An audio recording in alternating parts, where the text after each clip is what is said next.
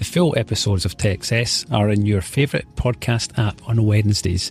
In the meantime, here's a quick TechCess tech update. Hey, it's Annie with your latest tech update. Taking control of your privacy is a hot topic right now. Android and iOS have permission settings so you can control which apps have access to your information. And now, Microsoft's improving this in Windows 11. It's testing a new feature called privacy auditing. As well as controlling which applications can access your camera and microphone, you'll also have a log showing the access history. And not just for your AV. You'll see which apps have accessed your screenshots, messages, and location data. That's great for spotting suspicious activity and keeping your sensitive data safe. The feature's still in testing. When it's released, you should find it under App Settings in your Privacy and Security menu.